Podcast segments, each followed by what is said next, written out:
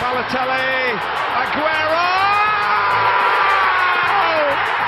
Oh, no,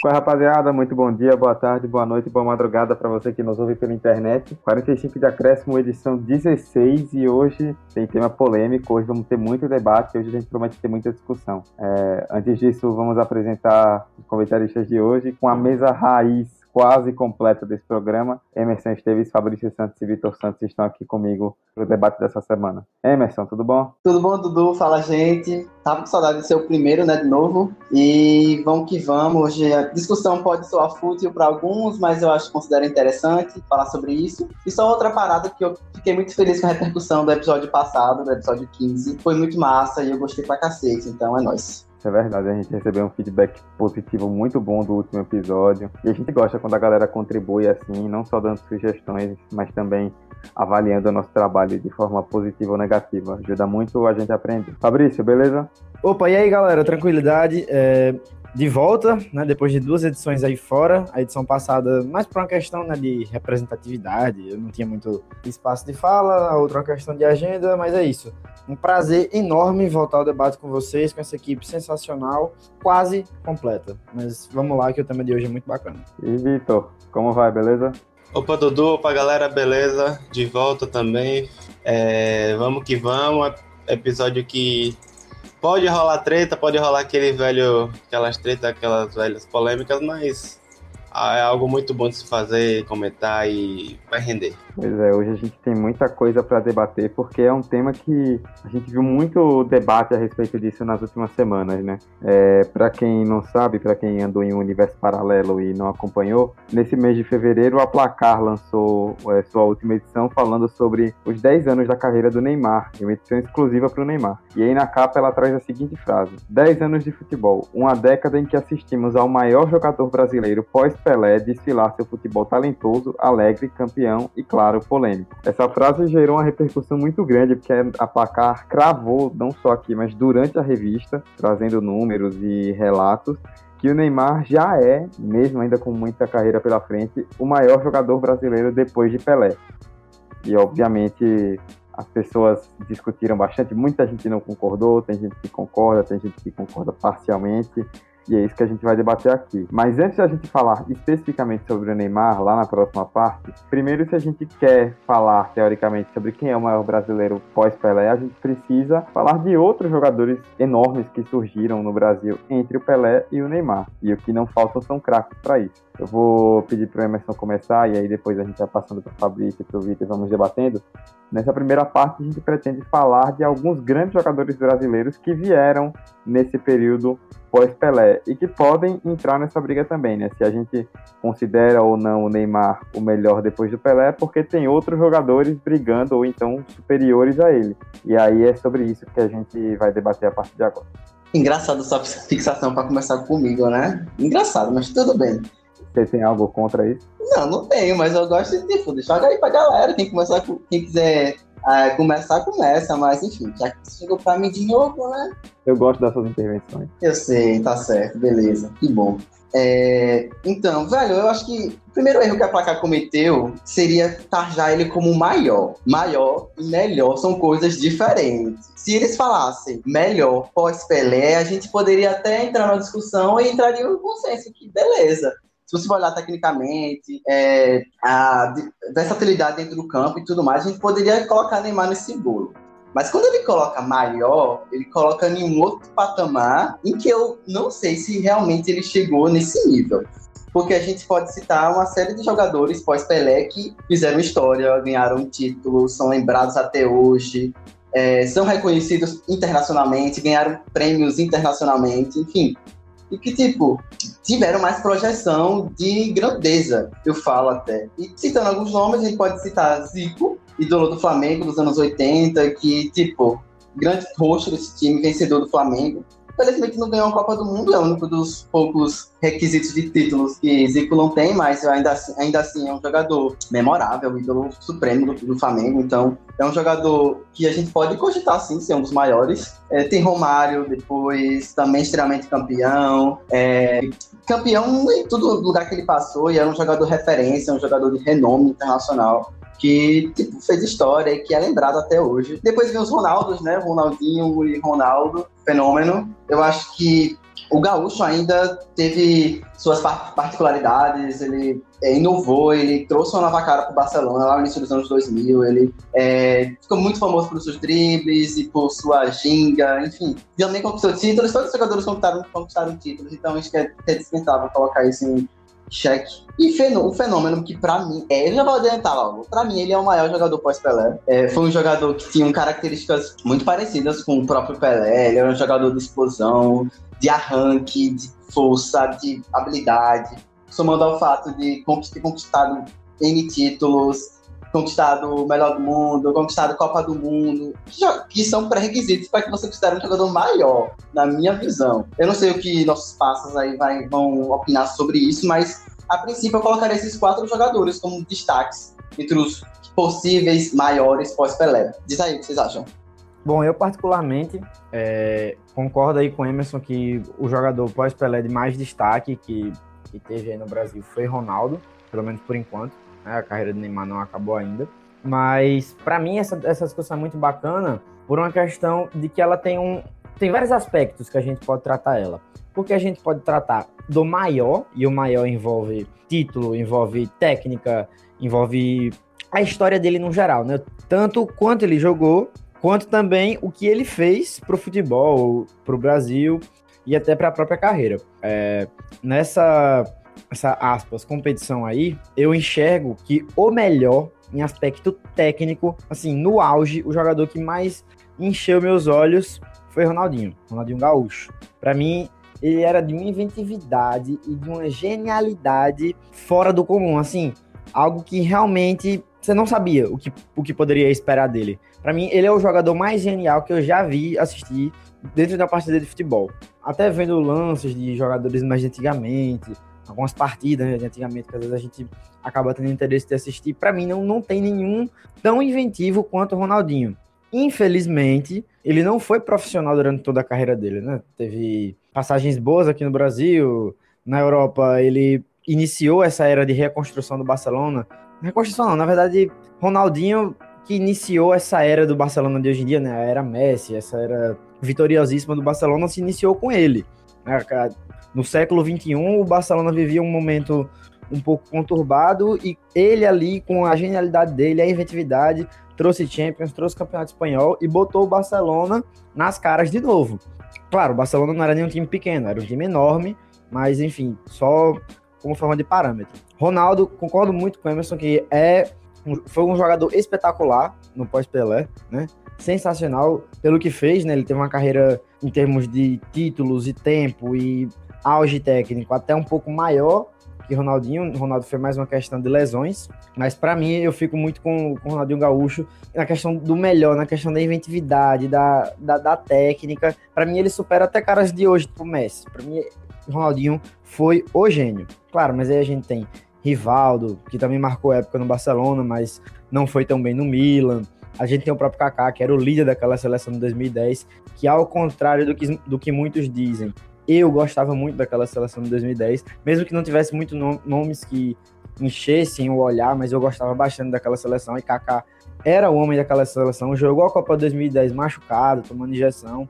E Kaká foi um jogador que também teve essa questão do declínio físico, começou a ter muita lesão no Real Madrid e nunca mais conseguiu voltar a ser o mesmo. Kaká poderia ser um que hoje a gente lembraria ele de uma forma muito melhor, né? Querendo ou não, a forma como ele saiu do Real Madrid deu uma apagada no que ele fez. Ele não deixa de ser o último brasileiro a ser melhor do mundo. Então, os que mais ficam assim na minha memória, até pela minha idade, é Ronaldinho, Ronaldo e Kaká. O... Só, Fabrício, só para concluir, você falou muito do melhor. Você, tipo, trouxe os argumentos do melhor. E tipo, na minha visão, assim, melhor, e você também pontuou que melhor, melhor e maior não necessariamente podem ser os mesmos jogadores, né? Tem um jogador que pode ser tecnicamente muito superior, mas questão de representatividade, de projeção, da mídia, comoção popular, pode ser que ele não seja. Então, não sei, no, no seu ponto de vista, não ficou muito claro se o Ronaldinho também seria o maior, o melhor, o maior, porque você falou que ele era o melhor. Mas quanto ao maior, também continua sendo ele? Isso, bom ponto, bom ponto. Muito obrigado, porque eu tinha esquecido de finalizar essa parte. É, para mim, o melhor tecnicamente foi Ronaldinho, mas o maior que eu enxergo foi Romário, porque até pelo que ele simboliza dentro da posição dele.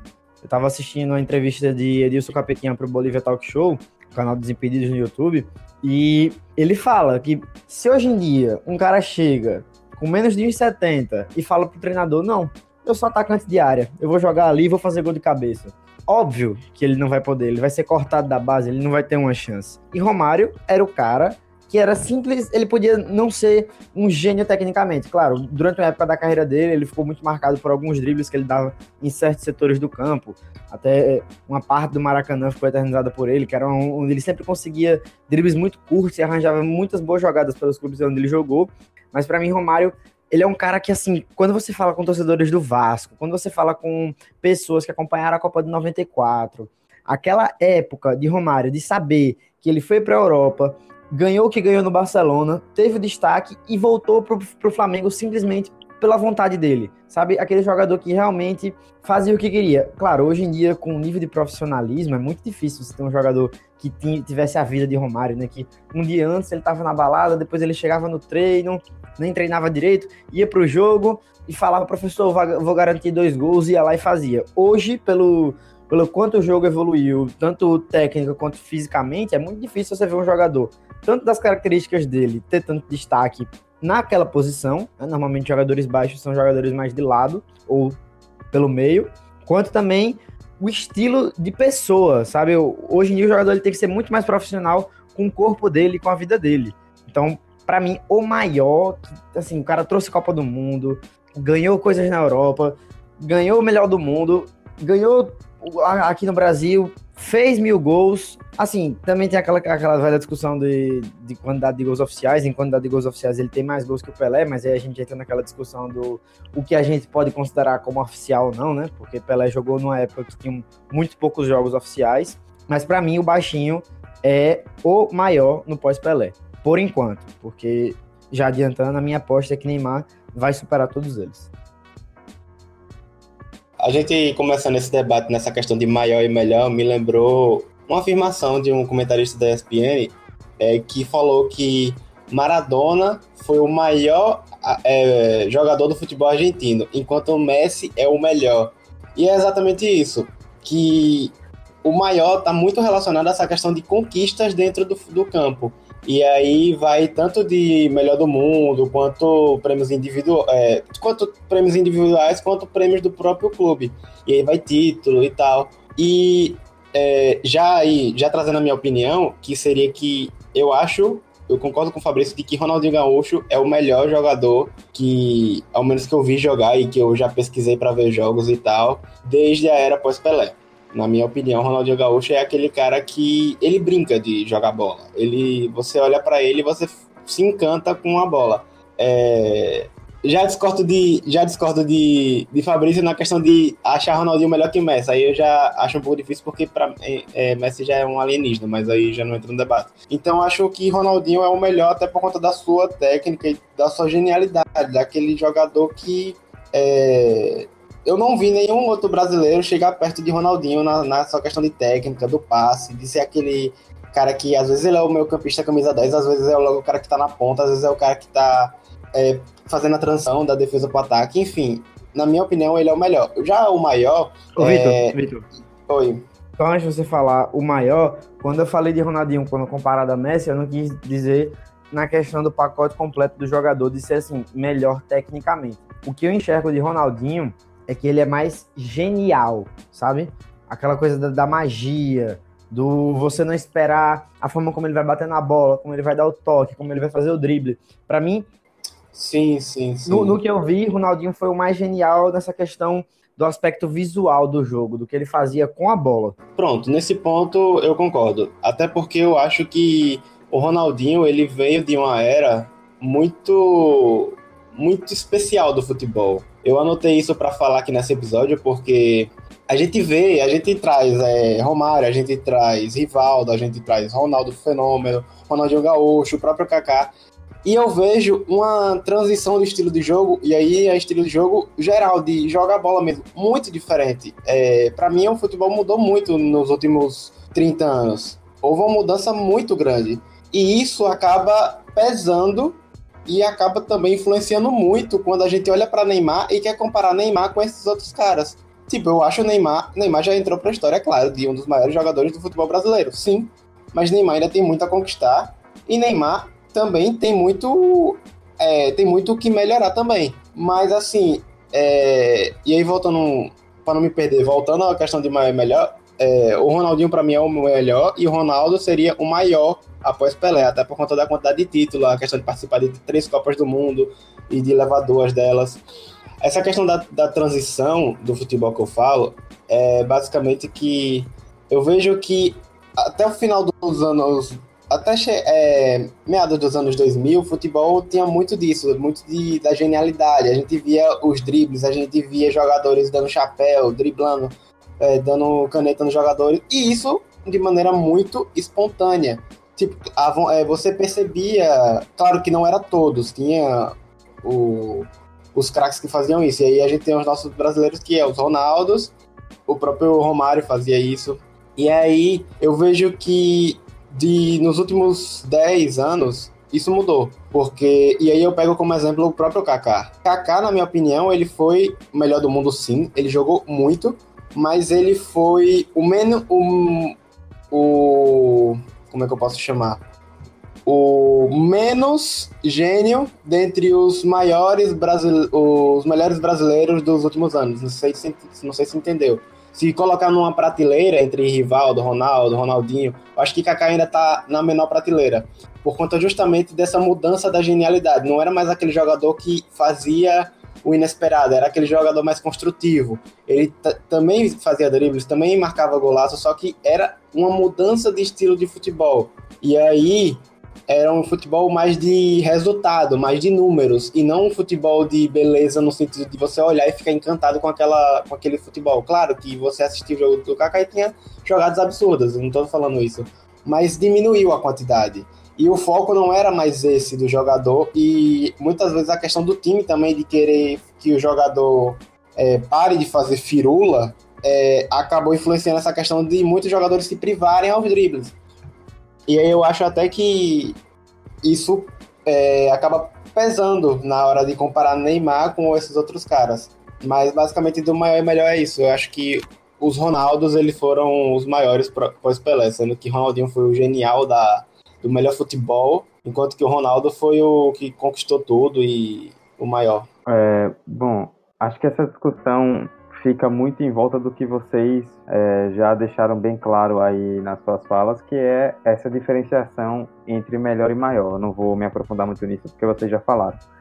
Eu acho que para você escolher o maior, eu acho que além de você ter que falar sobre o que ele fez em campo, e a, a, questão técnica da habilidade também envolve muito do legado. Assim, o que é que esse cara deixa quando ele para de jogar? Tipo, qual, o que é que fica desse jogador? É, nesse sentido, um cara que é gigante, que o Emerson citou no começo, é o Zico. É, não só pela habilidade gigantesca que ele tinha, tipo, nenhum de nós aqui viu o Zico jogar, mas você não precisa ver o cara jogar para saber que ele é um craque mas por tudo que ele representou. Assim, é, aqui no Brasil, o maior clube do país, né, o clube de massa, de maior massa do Brasil é o Flamengo, e ele fez quase 500 gols pelo Flamengo. E ele é meio campista. Ele não, é, ele não era um atacante, um cara que vivia de área para fazer gol, e ele tem quase 500 gols pelo Flamengo.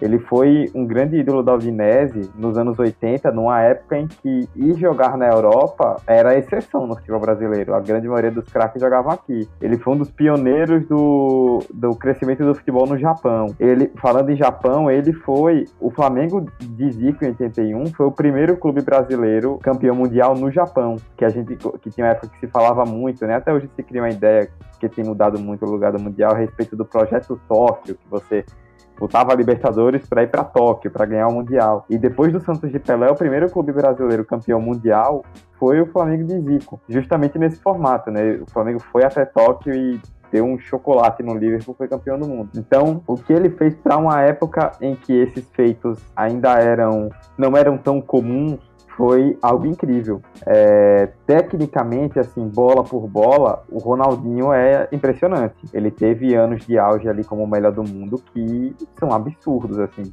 Fazia coisas que você olhava e você não acreditava que um ser humano comum podia fazer. Mas o que pega para mim na discussão do Ronaldinho ser o maior ou não é justamente o que o Fabrício citou. Ele teve um período de competitividade, de profissionalismo curto para um jogador como ele, assim. Ele jogou de forma magistral no Barcelona por quatro anos, basicamente, em dois dois deles foi o melhor do mundo. E depois ele parece que largou, assim, não vou dizer exatamente largou, mas parece que ele não estava mais com o mesmo comprometimento de antes. E aí eu vou discordar um pouco de uma coisa que Fabrício falou, que ele usou como argumento para eleger o Romário como maior, a questão de ele ter saído do Barcelona em 94 depois de ser vice-campeão da Champions e campeão do mundo e eleito bola de ouro da FIFA para vir jogar no Flamengo. Foi algo espetacular, mas para mim ele é, acabou deixando de acontecer algo com ele que aconteceu com o Ronaldo, que foi a questão dele se tornar muito mais do que um jogador de futebol. Não que não que o Romário não foi isso, mas o Ronaldo, quando ele estoura na Europa, que é basicamente a partir do momento que o Romário sai, né? Curiosamente, o Ronaldo fenômeno começa a estourar na Europa ali a partir de 95, 96, ele vira um popstar. Ele começa a ganhar contratos milionários, ele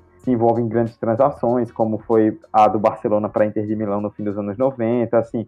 Ele é meio que o primeiro jogador brasileiro que entra nessa gama de ser realmente um, um, um gigantesco dentro e fora de campo a questão da mídia também, contratos comerciais, tudo que o envolvia, de as pessoas realmente se importarem com o que ele fazia fora de campo também, e atrás da vida pessoal dele. Eu acho que o Ronaldo ele foi muito grande nesse sentido. E também pela história de superação dele, né? Assim, o cara superar as lesões que ele teve para ser o melhor do mundo três vezes, o cara estourar o joelho, a patela do joelho do cara explodir, dois anos depois ele ser um artilheiro de Copa do Mundo, isso não é pouca coisa. Então, nesse sentido, eu considero o Ronaldo maior. E para completar a respeito disso, a gente citou o Kaká, eu acho o Kaká muito subestimado, tecnicamente também. Assim, não é, se você comparar com esses outros, não é o maior craque, mas o que o Kaká fazia em campo também era absurdo. As arrancadas que ele dava, a explosão física que ele tinha, era uma coisa de maluco, assim ele era um jogador que dependia muito do físico, tanto que quando ele começou a ter lesão no Real Madrid, a carreira dele definhou. Mas no auge dele no Milan, o que ele fez ali em 2005, 2006, 2007 era espetacular. Tanto que ele é, como vocês já citaram, o último brasileiro melhor do mundo. A gente já teve vários outros jogadores de muita qualidade depois do Kaká, e nenhum deles conseguiu ser melhor do mundo. Isso sem contar que outros jogadores que a gente poderia ter citado, isso já vindo desde os anos 80, a gente não citou grandes jogadores, Sócrates, Casagrande, Falcão, Rivaldo, é, Adriano, tantos outros jogadores que fizeram muito sucesso e que a gente não citou porque senão daria para fazer um podcast inteiro. Mas é isso, assim, é, para mim, como maior deles, acho que o Ronaldo não só pelo campo, mas por todo o background, né, toda a história que o envolveu durante toda a carreira. E só para concluir o que você falou, Dudu, justamente por esse pacote extracampo, externo ao, às quatro linhas, que eu não, na minha visão, não colocaria Kaká, Rivaldo nessa disputa de maior. Se for de melhor, a gente pode até discutir, mas de maior, eu não colocaria. E, tipo, eu reforço minha posição do Ronaldo, porque eu acho que ele era um jogador que trouxe essa projeção mundial para um jogador. Ele trouxe uma representatividade para o Brasil e no exterior. Ele teve inúmeras conquistas, premiações individuais e outra. É, se você perguntar para vários dos jogadores gringos, treinadores, profissionais do esporte, do futebol, e perguntar para eles quem você acha que foi melhor, maior, depois de. maior no caso, depois de Pelé, muitos deles vão falar que foi Ronaldo. Ele tipo, marcou uma era e, inclusive, marcou tanto que a conceituada revista inglesa 442 lançou em 2017 a sua seleção de todos os tempos, né? E no top 11, né, os 11 primeiros jogadores, temos dois jogadores, Pelé em terceiro e Ronaldo em décimo lugar. Então a gente pode notar que desses outros jogadores, pós-Pelé, Ronaldo, para mim, é o que mais teve essa projeção é, midiática, essa, essa, essa projeção com as pessoas, tanto do Brasil quanto fora. Se você pegar os outros que a gente já citou aqui no programa, em que posição eles vão estar? Ó, temos o Zico em 16, temos o Romário em 21, temos o Ronaldinho Gaúcho em 24. E outro ponto que Dudu também tocou, que eu ia falar caso ele não falasse, é esse background, né? Como você falou, a história de vida do Ronaldo é uma história única e não acontece é, todo dia por aí, sabe? Isso fortalece muito é, é, o personagem, sabe? O, o homem Ronaldo. Isso é um, uma parada que a gente vai discutir na segunda parte. Isso é muito que falta no Neymar ainda. Eu acho que essa personalidade, esse, esse clamor popular teve muito com o Ronaldo em decorrência do que aconteceu com ele, é, lá, lá, antes ainda, quando ele teve aquela convulsão na outra Copa do Mundo, 94, Oito. confirme aí, acho que 94, né? E ainda 8, e pouco antes ainda da Copa do Mundo, 2002, ele sofreu o que ele sofreu, ter o joelho estourado, não é pra qualquer um, pô. E, e, ainda contando ainda a parte midiática, né, publicitária, que Ronaldo, naquele período, dominou, tipo, ele foi um dos nomes que a Nike apostou bastante no início, quando a Nike se lançou para esse mundo de chuteiras e tudo mais. Então, ele tem um papel, acho fundamental no esporte, no futebol e extracampo, que para mim é maior que os outros, que o categorizam como maior que os outros. E isso mostra o quanto, Copa, o quanto a Copa do Mundo pesa, né? Porque, tipo, Ronaldo levou, uma, levou nas costas a dor para conseguir ajudar a equipe a, a levar o, o, o Penta pro Brasil. Então, acho que, com certeza, se Kaká se Ronaldinho ou se qualquer outro jogador brasileiro da atualidade conseguisse dar uma Copa do Mundo para o Brasil, o nível dele é, como o melhor jogador, ou até o maior mesmo, aumentaria muito. Porque o Ronaldo chegou em 2002 totalmente mal fisicamente e conseguiu dar aquela reviravolta. E aí a gente vê em Kaká com 2010 não conseguiu ser aquele cara tão decisivo quanto todo mundo esperava. E aí Neymar mesmo em 2014, o próprio Ronaldinho, o próprio Adriano nas Copas de 2006. Então, acho que faltou mais essa essa questão do, da, de, da decisão. E isso mostra o porquê de Ronaldo ser o maior. Ele era aquele cara que, por mais subestimado que ele fosse, ele conseguia ir lá e falava: Não, peraí, eu vou resolver isso aqui. E aí, isso deu o, o posto dele de ser o maior, e aí eu falo, na minha opinião, é de ser o maior pós-Pelé, porque ele conseguiu levar tantos e tantos títulos para a seleção e para os seus clubes pelo qual passou.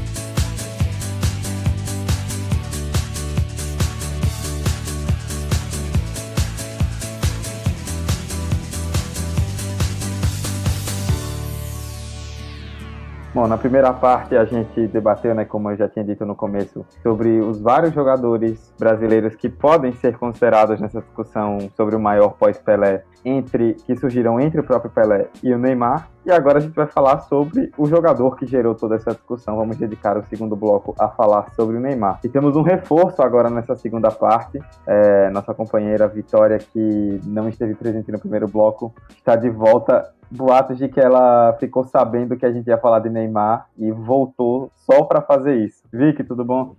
Oi, gente. Finalmente, né? Equipe completa. Já tinha um tempinho que a gente não via isso. E esses boatos de que eu voltei só pra falar de Neymar são falsos. Até porque eu não sou tão fã dele assim, gente. Sou uma pessoa bem crítica em relação a ele. Tudo isso que vocês ouvirem são boatos, são mentiras. Bom, então, já que você se pronunciou, vou começar com você e depois eu vou passar para o Fabrício, porque ele foi o único no primeiro bloco que opinou que o Neymar ainda pode ser o maior pós-Pelé. E aí eu quero que você comece falando sobre isso e depois a gente vai jogando daí pro pessoal. O que é que você acha dessa discussão, né, que se falou na placar que o Neymar é, já é o maior brasileiro pós-Pelé? Queria que você falasse a respeito disso, o que você acha, e aí a gente vai nortear a respeito disso, né, o que a gente acha e, se, e caso ele não seja, se ele ainda pode vir a ser. Eu acredito, sinceramente, que ele ainda pode vir a ser. Porém, tem muito isso de falar, ah, o menino Neymar, e ele não é mais um menino, né? completou recentemente 27 anos, então eu acho que ainda tem essa possibilidade, mas ela tá cada dia que passa mais distante. É, também por escolhas na carreira, eu acho que não só pela questão do talento dele, acho que se fosse só pelo talento e ele tivesse mais sorte em algumas coisas, tivesse feito algumas escolhas diferentes, eu acho que isso seria mais fácil.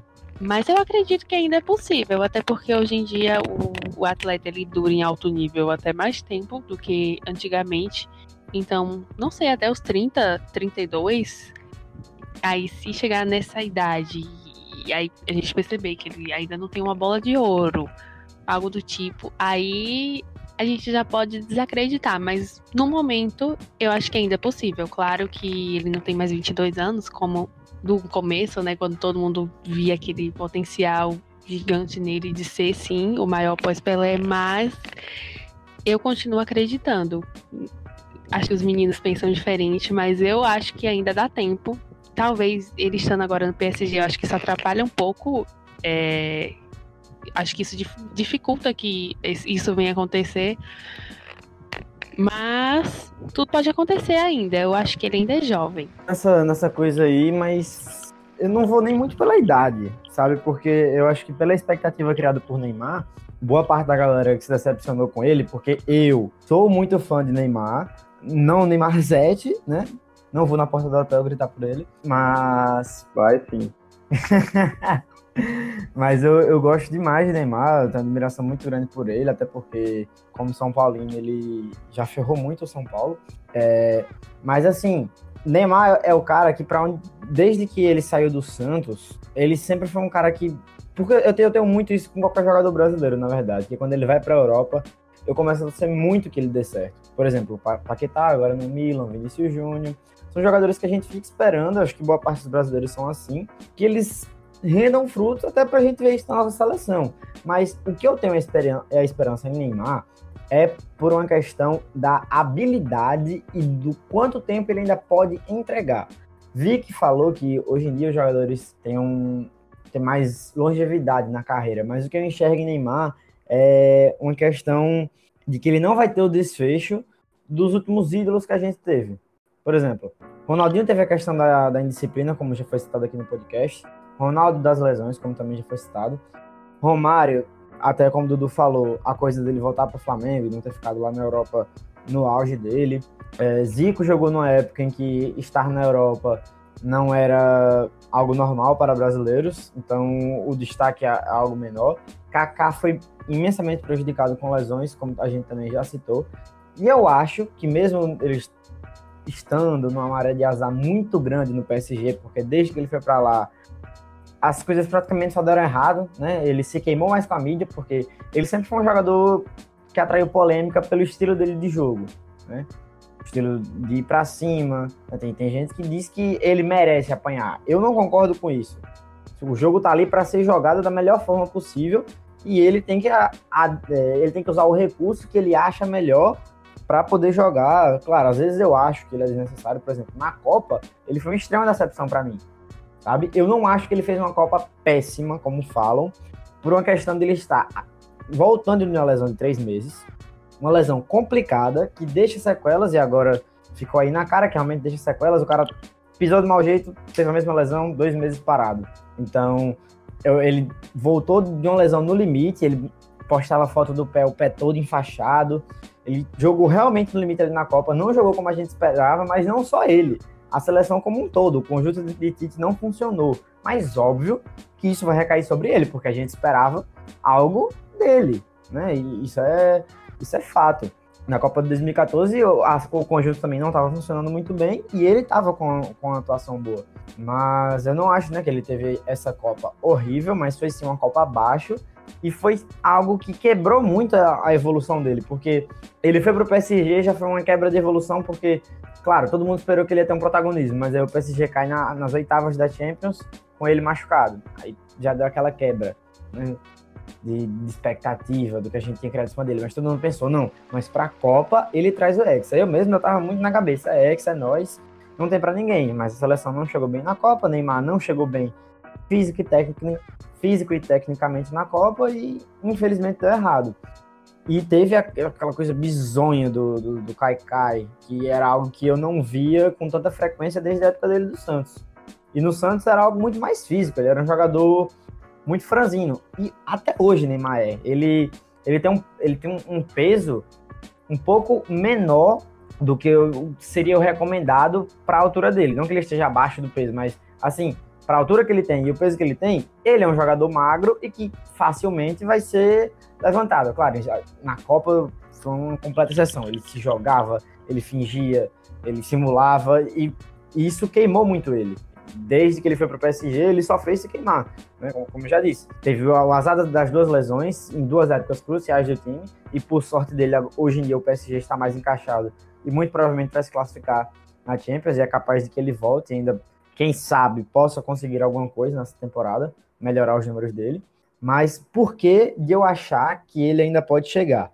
Porque para mim, ele vai ser o único desde tantos ídolos que a gente já teve no pós-Pelé que vai acabar a carreira jogando em alto nível. Que ele vai chegar ali no, nos 35 anos dele e vai chegar bem, vai chegar estando na Europa, não vai precisar voltar para o Brasil para ter um, um, desempenho bom, não vai precisar ir para um clube menor da Europa. Eu acho que ele vai estar tá sempre ali. Claro, ele vai ser um jogador que vai mudar né, de função, ele já está mudando. Tuchel já está transformando ele num cara mais completo. O que era um PSG antes, que dependia muito de um, de um Neymar pela esquerda, um time que era até torto, né? Mbappé aparecia muito pouco no, no time porque tá desesperador, joga para Neymar, joga para Neymar. E isso no jogo contra o Real Madrid no Bernabéu ficou muito claro. Aquele, aquele time de Emery tinha muitos problemas e jogava na esquerda e nada dava certo. Com o Tuchel, ele virou um camisa 10. Eu não acho que ele tem as características completas de um camisa 10. Eu acho que ele ainda segura demais a bola, mas a fluidez que ele dá ao time de Tuchel, com certeza se ele tivesse em campo contra o Manchester United, no lugar de Drexler, ele ia causar muito trabalho, porque analisando a forma como ele se posiciona no time, ele é um jogador que está sempre ali recebendo, fazendo a transição, ou então nas costas do, dos volantes. Então, ele sempre encontra elementos surpresas, ele fornece muitas assistências para Mbappé, inclusive Mbappé mostra ser um jogador que até perde muitos gols, porque na Ligue 1 a quantidade de chances criadas é enorme. É um cara que tem mais gols do que partidas jogadas pelo PSG. Aí as pessoas falam: "Ah, mas é a Ligue 1, todo mundo consegue". Pô, se todo mundo conseguisse, Lucas não teria demorado tanto para se adaptar lá e não tinha conseguido se adaptar. Di Maria também teria números extraordinários. Draxler também teria números extra extraordinários. Então não é todo mundo que consegue. Claro, é uma liga que é inferior e eu discordo disso. Assistir um jogo da Liga não é uma coisa tão boa se não for um jogo do PSG. Fabrício, você falou essa questão da posição, e aí, justamente é, pensando um pouco sobre Neymar, você não acha que essa questão de tentar achar a posição ideal para ele ser o máximo protagonista possível no time não atrapalhou ele, velho? Porque, tipo, eu vejo que em 2015, velho, ele teve um baita ano no Barcelona, tanto que foi o ano de que ele fez mai, o maior número de gols, se não estiver enganado. Em 2017 também, inclusive foram os dois anos que ele ficou como o terceiro melhor jogador do mundo, que na minha opinião foram os melhores anos dele. E tipo, não, então ele foi o terceiro melhor do mundo, mas tipo, ele a gente não tinha, não tava numa época que colocava tanta tanto peso nas costas deles e também eu acho que ele se preocupou mais em ser o jogador para ajudar o time e esqueceu mais esse lado de protagonista. Porque quando o Neymar para e pensa, não, tem que ser não só Neymar, mas toda a mídia, todo o contexto que envolve ele, tenta achar uma posição ideal para ele, eu acho que ele cai muito de produção. A chegada dele no PSG foi caiu de produção muito. Tipo, por mais que tenha feito vários gols na Ligue 1, é, a gente via que em jogos grandes da UEFA ele não rendia, jogos pelo Brasil também. Eu acho que pesou muito e ainda pesa essa questão de se adequar a uma posição diferente para ele ser protagonista. Eu discordo muito, até porque essa questão da mudança de posição dele é, é algo da temporada atual. Eu concordo muito na, na, na parte de você dizer que essa questão do protagonismo atrapalhou ele. Eu achei desnecessária a saída dele do, do, Barcelona, mas a época, é porque falar hoje em dia é muito fácil, mas a época, a quantidade de brasileiros que falavam que Neymar estava certo, que no PSG ele ia conseguir e que o projeto era muito bom, e que lá era o local certo, que ele ia ser protagonista, que se ele ficasse na sombra de Messi a vida toda ele não ia conseguir nada, são os mesmos caras que hoje em dia falam, é, se tivesse ficado no Barcelona, poderia ter um desfecho melhor, e ele seria um jogador de mais destaque hoje em dia, não iria estar na sombra de Messi, eles estariam dividindo protagonismo. À época, eu lembro que eu fui um dos que ficaram empolgados, mas hoje em dia eu sei reconhecer que pode não ter sido a melhor decisão para ele, até por conta do, da forma como se desenhou. O PSG perdeu jogadores para ter Neymar no time, perdeu o Matuidi, que era que é um volante espetacular. Teve que ir, né, deixando o elenco mais escasso para poder não se ferrar com o fair play financeiro, que deveria ter se ferrado, mas isso aí já é pauta para outro podcast. Mas eu não acho que essa questão de posição atrapalhou ele, porque isso é da temporada atual. Na seleção, desde que ele foi para o PSG, ele só fez se tornar mais protagonista. Claro, ele se envolveu, a, a, a polêmica toda que teve foi nessa questão da, da Copa, mas isso aí já foi de um, de um, sei lá, uma série de fatores muito grandes que, que desvirtuou não só ele, como toda aquela seleção, que não, não teve o mesmo papel das, das eliminatórias para a Copa. Nas eliminatórias para a Copa, desde a chegada de Tite, Neymar foi absurdo. Ele foi o dono daquele time e ele não jogava como um 10. Ele jogava como um ponta, claro. Ele era o, o, o cara que coordenava o time, mas isso acontece até pela liderança técnica que ele tem. Ele é diferente de todo mundo. O que ele consegue fazer com a bola, poucos jogadores na história do futebol, ao meu ver, conseguiram fazer. Mas ele tem esse problema de se perder na personalidade. Ele se blinda tanto das coisas de fora que ele não percebe o próprio erro. É, eu, eu, eu, odeio a forma como a carreira dele é, é gerida pelo pai dele. Eu, é algo muito assustador a forma como Neymar às vezes acaba isentado das coisas que ele tem que sabe, botar a cara, dar entrevista depois do jogo, ser o capitão e não fazer um comercial para uma marca. Mas o porquê de eu achar que ele pode, eu não tô dizendo que vai, mas que ele pode ainda ser o maior jogador. Porque ele ainda vai chegar na Copa do Mundo numa idade boa, 30 anos. O cara, quando tá com 30 anos. Alguns estão com declínio, declínio técnico e físico. Mas a gente viu que isso não aconteceu com o Messi, não aconteceu com com Cristiano, e eu acho que não vai acontecer com ele. Espero muito que não, não aconteça. E ele pode chegar muito mais pronto nessa Copa. Não só ele, como o próprio Tite, como a própria seleção brasileira. Porque eu também acho que ele ainda pode ter destaque. Eu acho que ele ainda pode conseguir alguma coisa no PSG. Thomas Tuchel é um treinador complicado. Teve problemas de bastidores no Borussia, de brigar com todo mundo e ir embora. Mas no PSG ele claramente criou uma relação de afeto com os jogadores. Ele trouxe o elenco para ele, os jogadores não sentiram peso na partida do United, na partida contra o United, e mesmo sem Neymar, o time jogou muito bem. Então isso já mostra uma certa evolução do time. E isso, quando você traz Neymar, eu vi gente dizendo, ah, mas acho que se Neymar jogasse, o PSG não ganhava.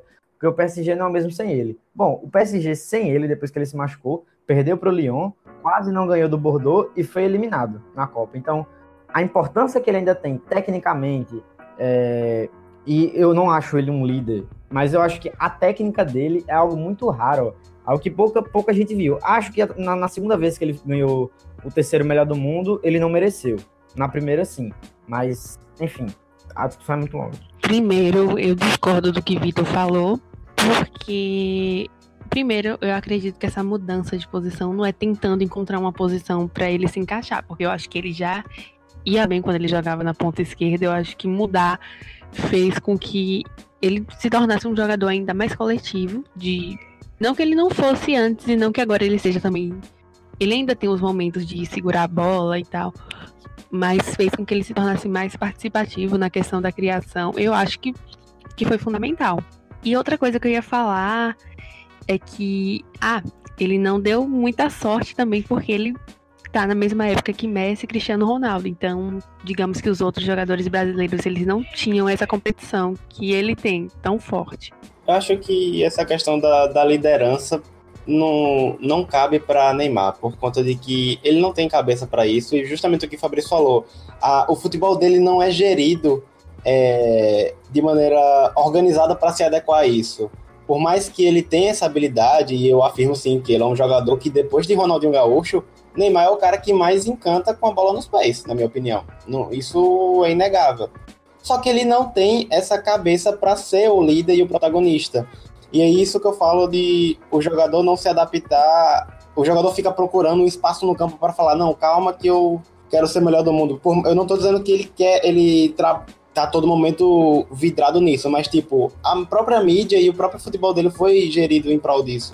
E aí eu hoje eu vejo o Neymar muito no mesmo patamar de, no mesmo na mesma prateleira de jogadores que não conseguem ter um, um avanço maior na carreira por conta de problemas é, externos ao campus. E aí você pode colocar Bale, você pode colocar o próprio Hazard, que não desbanca tanto, é, Cavani, Griezmann, Di Maria, enfim, são jogadores que eles têm a, o futebol, só que por conta de problemas técnicos, problemas extra-campo, eles acabam não conseguindo ter o protagonismo dentro de campo. Mas a partir do momento que tem um, tinha um Messi lá na frente para falar, não, calma, que deixa a pressão cair nas minhas costas e você joga sua bola. E ele joga a bola, e ele consegue sim jogar bola, o cara destrói, velho. E sim, ele poderia sim ser melhor do mundo hum, de boas nisso. Mas eu acho que quando você tenta. É, acho que é muita pressão nas costas de Neymar. E, tipo, isso, é, isso destrói ele, claro, também. Não, não tô aqui falando só que ele ah, não vai conseguir, não Não, é, a pressão externa é muito grande e isso também pesa demais. Mas hoje eu não consigo. É, eu acho que ele vai render mais, sim. Só que eu não acho que. É, não sei, é muito, muito delicado esse negócio, porque eu não, eu não consigo ver ele chegando num, num auge maior do que os jogadores que a gente já citou aqui no início desse podcast. Eu acho que se fosse para ele explodir e se tornar um dos maiores ou um dos melhores brasileiros da história, enfim, ele já é um dos maiores brasileiros, só que tipo, no, na mesma prateleira daqueles jogadores, dos jogadores que a gente citou, acho que ele já já passou um pouco dessa época. Acho que por conta até o histórico dele, como mostra, não não me permite pensar nisso, ter, ter essa perspectiva boa, entre aspas, pode-se dizer assim. Só é. para eu completar. Oh, Emerson, só antes de você falar rapidinho, porque eu sei que você vai meter muito pau nele, então eu só queria completar meu raciocínio, você me permite? Claro, perfeito. É, então, eu sou um cara que eu enxergo o Neymar com muitas qualidades, mas ao mesmo tempo com muitos defeitos. Porque se a gente pega jogadores como Romário e Ronaldinho, o que atrapalhou muito eles na carreira deles para eles terem uma carreira completa de auge na Europa. A vida deles fora do campo, o que eles gostavam de fazer. Ponto. O que atrapalhou jogadores como Ronaldo e Kaká? O físico. Eles não conseguiram terminar a carreira deles em alto nível por conta de problemas físicos. Neymar, no PSG, foi o local onde ele teve lesões mais duradouras. A de três meses do ano passado e a desse ano de dois meses. Neymar, em questão de disciplina, pode falar o que for, pode falar que Neymar é mimado, pode falar que Neymar isso, que Neymar aquilo. O único treinador que teve algum problema com o Neymar foi Dorival Júnior e foi numa questão dentro do campo. Murici já Murici que é um treinador que todo mundo sabe que é um, um, cara muito chato com disciplina, fala que Neymar é um jogador perfeito. Chega no treino cedo, não reclama, faz as coisas. Ele tem esse problema do ego de, de querer ser o maior, foi pro PSG para ser o maior, chegou lá querendo mandar no time, querendo mandar, querendo ultrapassar a Cavani, assim, não respeitando a hierarquia que existia no time, e isso é uma falha. Eu acho que o, o que atrapalha Neymar de ser o que todo mundo esperava que ele já fosse com a idade que ele tem é o ego dele, que é acabou sendo muito inflado por tudo que a gente esperava dele, e isso é um processo natural, é muito difícil uma pessoa não se afetar com isso, mas cabia a, como eu disse, a quem gera a carreira dele não deixar isso acontecer. Aconteceu. Mas eu acho que ele tem uma disciplina para chegar nos objetivos dele, de estar tá ali treinando, de fazer as coisas certas, de ele nunca ter tido problema com treinadores nos clubes que ele passou, com exceção daquele caso lá com o Dorival, representa que pelo menos ele é um jogador que pensa na carreira dele. E ele sair do Barcelona para o PSG para ir em busca de um protagonismo também demonstra que ele tem sonhos grandes. O cara está com 27 anos agora. Eu acredito que pelo menos até os 32, 33, ele consegue chegar num bom nível físico e técnico. Está se tornando um jogador muito mais completo no, no, jeito dele de jogar. Não é um cara que não é mais um jogador de velocidade, explosão e drible. É um jogador que está melhorando na questão do passe. Tá, a finalização do Neymar é uma das coisas mais perfeitas que ele tem. E o drible, a inventividade dele, eu acho que são unânimes. Acho que até quem odeia Neymar consegue admitir que o cara é gênio na questão do drible, né, na inventividade. Então, o cara está se tornando mais completo. Tá num time que cada vez mais também está ficando mais consolidado, que é o PSG. com Tuchel ali, é um treinador que eu gosto muito. Eu acredito que esse time só tem a evoluir. E se Neymar voltar bem dessa lesão, ainda pode, sei lá, pelo menos fazer uma boa atuação nessa Champions. Então, o que eu enxergo é que a partir de agora as coisas podem começar a dar certo. Mas isso é dentro de uma visão muito positiva. Eu estou enxergando a situação de uma forma muito otimista. Eu sei que o, que o momento é muito adverso para ele e que as coisas que ele fez recentemente atrapalham muito. Mas eu tenho essa esperança nele por ser brasileirão demais, tá ligado? Dando aquela pachecada. E também pelo que ele representa tecnicamente, é algo muito único e que eu acho que vai durar muito. Só uma coisinha para discordar de Vitor, mas eu acho que Neymar deveria ser um tema de um podcast só, porque. Mas eu acho que. Mas eu acho que liderança técnica, ele é sim, assim como também tem total condição de ser protagonista, acho que uma liderança mental, tipo ser capitão, eu acho que não. Aí eu sou bastante contra. Mas nessa questão do protagonismo e de ser uma liderança técnica, eu acho que sem dúvidas ele é e pode ser ainda mais. E só uma coisinha rápida do que Fabrício falou, eu acho que ele estando no PSG apaga muito ele, porque mesmo que ele ganhe tudo toda a temporada, se por um detalhezinho, mesmo que o time seja muito bem, perder a Champions, o time acaba ficando apagado na Europa, porque querendo ou não, o campeonato francês ele não é competitivo. Acho que isso apaga um pouquinho ele, mas eu acho que é um time que tá muito bem também e que tem grandes chances de melhorar ainda mais e de conquistar a Champions, mas como eu disse, se por um detalhe perder, não valeu de nada os outros, os outros títulos dentro do próprio país. É, vamos lá, né? Deixa eu ver. Antes de mais nada, eu não sou hate de Neymar, tá? Pra quem pensa que eu sou hate de Neymar, não sou. Eu só tenho um olhar crítico com a situação e ao invés de ficar me fantasiando. Eu acho que se a discussão fosse melhor, pós-Pelé, Neymar entraria fortíssimo nessa disputa. Eu, eu vejo hoje um jogador bastante completo, assim como o Fabrício falou, que joga muito bem no meio de campo, é um 10, às, às vezes joga como um 10, como 11, como 9. Eu acho ele muito versátil nessa faixa de campo. Então, se a discussão fosse melhor, beleza. Tipo, eu até colocaria ele no bolo com Ronaldinho e tudo mais, com Ronaldo Fenômeno. Mas como a discussão aqui é maior, eu acho que ele peca, ele ainda não tem alguns critérios que a gente pode dizer que sejam fundamentais para que um jogador seja considerado maior. Bom, Neymar não tem uma Copa do Mundo, Neymar não tem um melhor do mundo. Eu acho que aqui vale um asterisco muito do que Vic falou, né? Ele tá numa fase, ele tá jogando numa era em que tá tendo muito uma disputa bipolar entre Ronaldo, Cristiano Ronaldo e Messi, o que acaba prejudicando um pouco ele. Então, porque o quê? Tecnicamente falando, Neymar é um jogador discutivelmente bom. Ele é muito bom no que faz. Ele, eu acho que ele, como o Fabrício falou, ele tende ainda muito a evoluir. E que ele ainda joga, 27 anos, eu acho que ainda tem muito a dar pro futebol. Mas questão de, na discussão de ser maior, eu acho que tem que levar essas questões em conta. De, desses dois títulos, eu acho que é essencial que os jogadores todos tiveram, tirando Zico, questão do. Quer dizer, enfim, não vou entrar no mérito da, da Copa. É, na Copa do Mundo ele não teve.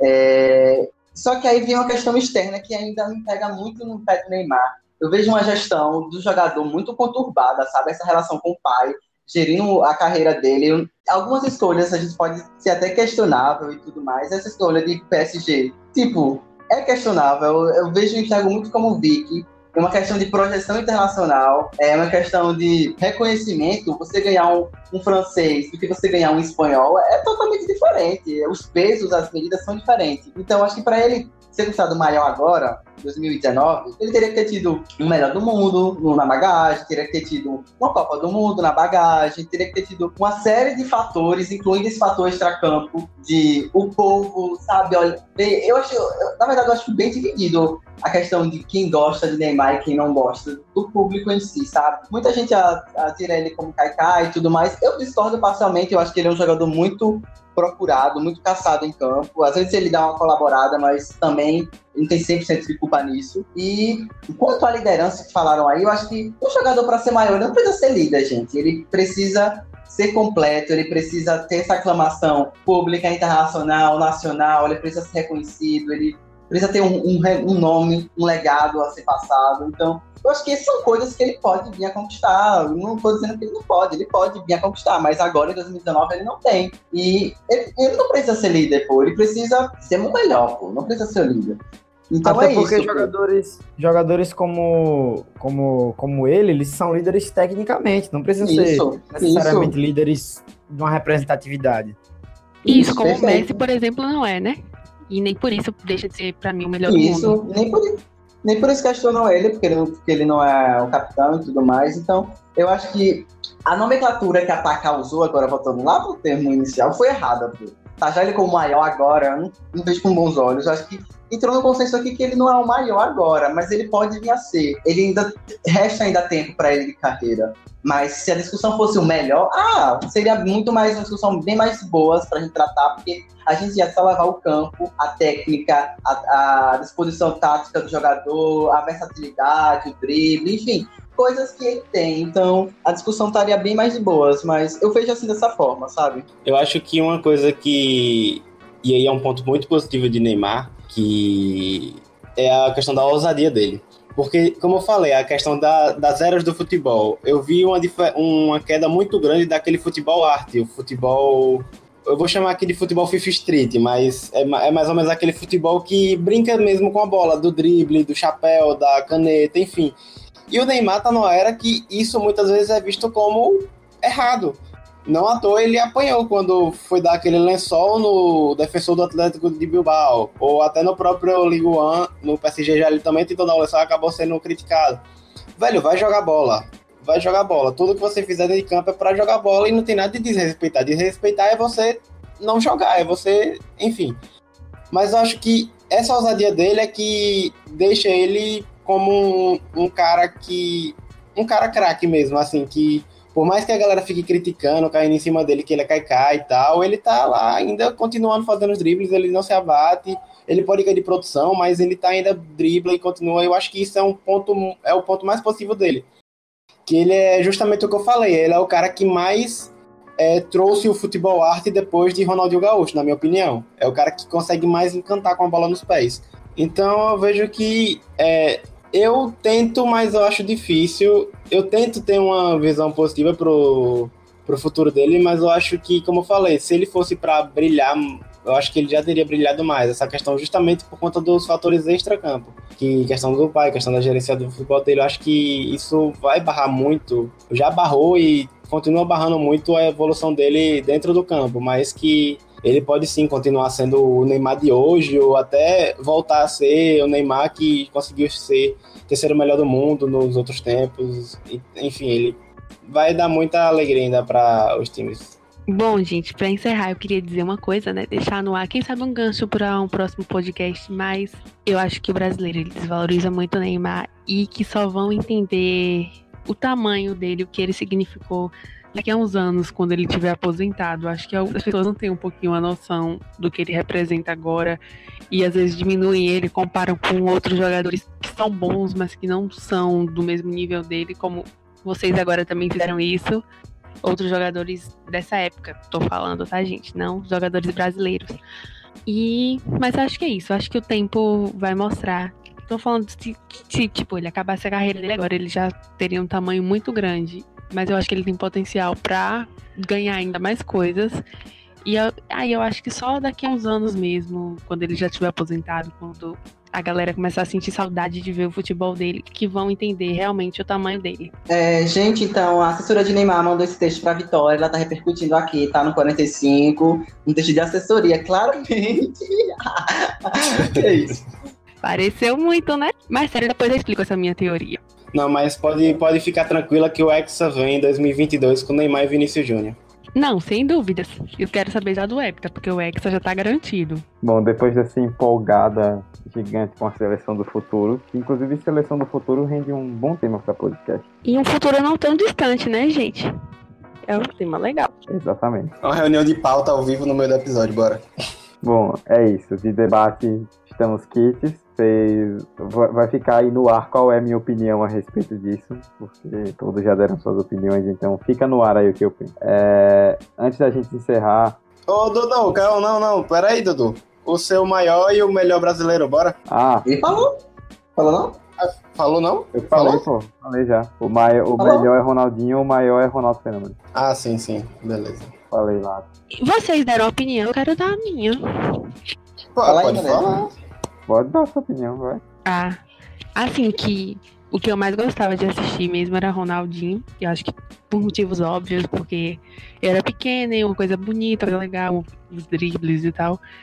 Mas acho que maior mesmo foi Ronaldo.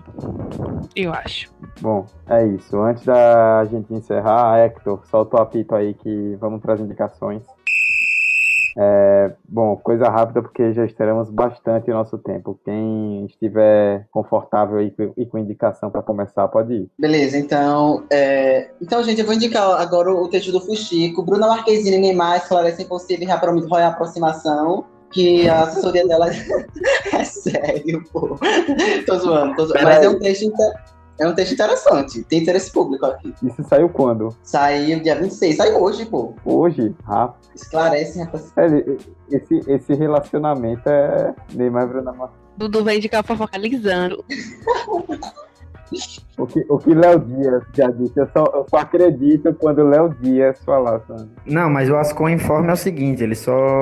Essa polêmica só aconteceu porque eles tiveram que colocar fotos antigas de novo no feed, mas por uma questão contratual com a marca de roupas. Oh, leu a matéria, é isso mesmo, pô. É, é um isso cara mesmo. interessado. Agora a indicação real oficial. Eu acho que, Emerson, só antes de você falar, eu acho que o silêncio de Neymar sobre o surubom de Noronha é assustador. Ensurdecedor. Agora, ó, a indicação real oficial tinha falado durante o cast, né, sobre a lista que a revista Fofotil tinha feito da melhor seleção de todos os tempos. E eu vou indicar a revista, a versão online, é, o site fofotil.com, tem a versão em espanhol, tem a versão em diversos países, menos em português, o que não impede de você ler, que já hoje em dia tem Google Tradutor, né? E os textos são muito bons, são muito diversos, às vezes tem os próprios jogadores fazendo texto, e é um conteúdo muito bacana, vale a pena ser lido, tem quiz, tem listas, tem entrevistas, enfim. É uma revista muito boa, britânica, então, minha indicação, fofotil.com. Então, galera, a minha indicação de hoje é que vocês usem camisinha no carnaval, certo? Comprem Engove e Epoclé para o fígado não morrer e, pelo amor de Deus, todo mundo sobrevivendo até a quarta-feira, pelo menos. Tá? Então, um abraço e bom carnaval a todos. Um beijo. A minha indicação não vai ser lá aquelas indicações, mas é um curta muito legal que eu assisti recentemente da Pixar, que lançou semana passada, se não estiver enganado, que o nome do curta é Kit Bull, que é basicamente a historinha fofa de um gato que passa o tempo com o Pitbull e eles fazem uma grande amizade e tal. É bem fofinho, achei bem legal, bem a minha cara mesmo de animação e tal da Pixar. E a outra indicação é que, galera, semana que vem começa a Libertadores, fiquem ligados, é isso. Ei, mas deixa eu dar uma indicação mais séria. É, essa indicação que eu vou dar é pra galera que escuta o podcast e é estudante de Direito. Eu vou fazer um jabá de um amigo meu. O nome dele é João Gabriel do Nascimento Lima. O Instagram dele é Gabriel Nasli, certo? Ele é estudante de Direito do quinto período. E no Instagram dele, ele faz muitas coisas, tipo assim, dando dicas pra galera que quer conseguir estágio na área de Direito. Porque a área de Direito é uma área muito complicada pra estágio. Na verdade, qual área não é complicada para estágio, né? Pelo amor de Deus. Mas enfim, ele grava vídeos dando dicas sobre isso, formas de você se importar na entrevista, formas de você buscar, porque ele conseguiu um estágio logo no segundo período. E como isso é uma sessão muito grande, ele acabou entrando nessa coisa aí da, das redes sociais. Então, nos stories dele tem sempre coisas incentivando, insights, pensamentos, sabe? Aquelas coisas que a gente sabe, mas no dia a dia a gente esquece. Então, no Instagram dele, vocês vão conferir coisas que vão melhorar o dia de vocês e transformar vocês em pessoas melhores, mais competentes e mais dedicadas. Então, é meu amigo e eu indico bastante. Bom, eu vou indicar o For Fortunes, que é um canal do YouTube de paródias sobre futebol que geralmente eles pegam partidas da Champions ou da Premier League, enfim, que partidas grandes geralmente e fazem um resumão de uma forma bem engraçada, só que em animação. É bem, são vídeos bem curtinhos de 3 minutos, 4, e são bem engraçados. É um canal bem famoso, talvez a galera já conheça, mas eu super indico. Bom, eu vou dar duas indicações bem rápidas para a gente encerrar. É, uma é mais local, foi uma que eu recebi hoje, inclusive, que é do projeto Pé de Livro no Instagram. É Pé, não, o nome é Pé de Livro, Pé, Pé, Pé, Pé de Livro. É, no Instagram, tudo junto, arroba Pé de Livro PDE, Pé de Livro PDE. É um projeto de jovens estudantes de jornalismo da Universidade de Tiradentes, que é a universidade daqui de Sergipe, que estão em um projeto de extensão e estão tentando implantar, como eles mesmos dizem, a semente da literatura em alunos da rede pública de ensino. Eles vão estar arrecadando livros voltados ao público infantil para presentear as crianças e incentivar o gosto pela literatura. Você que é de Aracaju pode ajudar doando livros para o público infanto-juvenil em bom estado, em pontos de entrega que vão estar na Unip e na Universidade Federal do Sergipe, né, na U. É, e você que não é daqui pode seguir o Instagram do pessoal e poder ajudar a divulgar para que a galera fique sabendo, porque é um projeto muito bom. E minha segunda indicação é algo bem pessoal mesmo. É, foi divulgada na última semana o trailer do documentário Drive to Survive, que é um documentário de 10 episódios que vai sair na Netflix sobre a temporada de 2018 da Fórmula 1. Para você que, assim como eu, adora automobilismo e Fórmula 1 principalmente, fique ligado porque promete muito. Eles lançaram um trailer no YouTube na semana passada e tá sensacional, vai ser incrível, já tô muito ansioso. Vai ser dos mesmos diretores do Senna, que é o documentário que foi lançado em 2010, que é sensacional para quem ama Fórmula 1, é muito bom. E já estamos todos ansiosos para assistir. Lembrando que agora em março volta a Fórmula 1, então todos fiquem ligados, por favor. É, é isso. Encerramos por hoje mais um podcast. A gente volta, é bom destacar, daqui a duas semanas só. A gente não volta semana que vem, porque é carnaval, gente. Por favor, ninguém é de ferro, todo mundo precisa de um descanso, de uma curtição. Então, vamos dar uma pausa aí pro carnaval e daqui a duas semanas a gente volta. Emerson, valeuzão aí pela participação e até daqui a 15 é, esse, programa foi muito bom, na verdade. Eu gostei bastante da discussão e que a galera também tenha gostado. Compartilhem você, Neymazete. Neymazete. Esse é, é no, sempre no feminino, né? Neymazete. Enfim, você, Neymar Zete, compartilhe com seus, seus, amigos, seus familiares. Você que é anti-Neymar, também compartilhe. Outra coisa, comente o que achou com a gente, assim, quando se bate na, na UFES em qualquer outro lugar, o que você achou, porque isso é muito massa. Eu gosto muito quando as pessoas comentam até no Twitter ou no Instagram, enfim, o que estão achando do programa. Isso faz com que a gente melhore o nosso conteúdo também. Então é nóis. É exatamente isso que a Emerson falou. Muito obrigado a todo mundo que ouviu até aqui, para você ter aguentado esse monte de gente chata falando de um monte de coisa que não sabe, é porque você gosta muito da gente mesmo. E, cara, é muito massa quando alguém encontra a gente na rua, numa festa, na faculdade, seja onde for, e fala, pô, o cara do podcast, então, ô, tal episódio de, do, do podcast, não sei o quê. Galera, vocês que escutam, continuem, por favor, fazendo isso, porque a sensação é muito boa, mostra que a gente pelo menos está evoluindo em alguma coisa, está agradando. Um, tá agradando vocês, né? Vocês que estão aí todo episódio ouvindo. Então a gente só tem a agradecer e é esperar que a gente continue fazendo muito mais outros episódios e, enfim. Tamo junto, bom carnaval a todos e aquele abraço. Boatos de que isso aconteceu aqui em Aracaju na última semana, viu? É, aconteceu, né? Alguém parou no bloquinho, falou que. Assim, gente, eu não, eu não tava tão sóbrio assim, né? Vi que tava comigo, vi que pode lembrar os detalhes. Ei, falaram comigo também. Falaram comigo também. Sim. Gente, é muito bom que a gente recebe esse retorno no bloquinho, né? Às vezes não tá numa situação muito boa. E aí você recebe um elogio desse, assim, sentado numa calçada. É muito bom. Continuem. É, é, foi, foi indescritível a sensação, é muito boa, mas agora eu já vou ter que sair, que eu vou pra academia. Tchau. Bom, Fabrício já se despediu. Vitor e Vicky, valeu, Zé, até a próxima. Viu? Valeu, gente. E bom carnaval, né? Semana que vem. Infelizmente não tem podcast por motivo de força maior, né, gente? Que é carnaval. E espero que vocês tenham gostado desse. E continuem falando com a gente na rua, assim, nos bloquinhos, em qualquer situação. De repente encontra a pessoa caída no chão, mas dá um elogio. É sempre bom. Valeu, galera. Ótimo debate. Bom carnaval a todos. Se previnam, se cuidem. E é isto. Abração. Até a próxima. É, só antes de encerrar, eu queria dizer que a gente esqueceu de falar nesse podcast do 63º maior brasileiro de todos os tempos, Dedé do Vasco. Nossa, olha o auge. Puta que pariu, olha o auge. Não foi... Isso foi a coisa mais aleatória que já aconteceu nesse país. Não foi citado, mas está eternamente em nossos corações essa lista. Bom, gente, é isso. Eu espero que vocês tenham gostado dessa discussão. Ficou longo, debatemos bastante.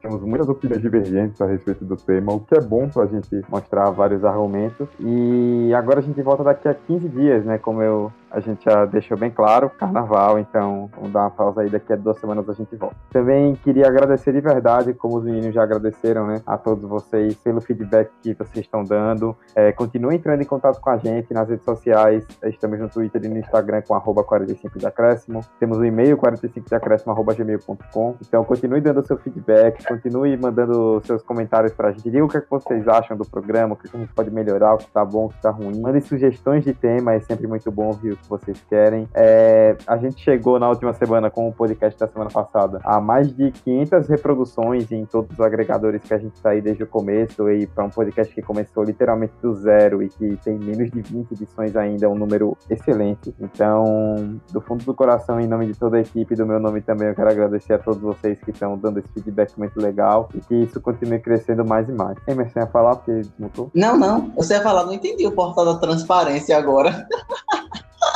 Mas tudo bom. Tudo bem. Bom, galera, é isso. Espero que vocês tenham gostado. Estamos de volta daqui a 15 dias. Bom carnaval a todos. Se cuidem e aproveitem bastante. Tchau, tchau.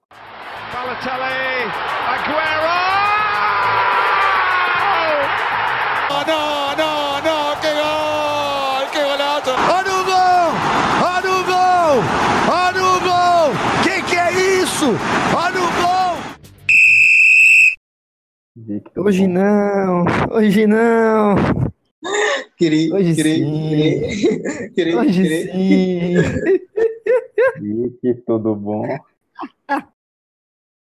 Ô, Vitória, Chamei ela toda empolgada aqui pra falar do Neymar fiquei no vácuo.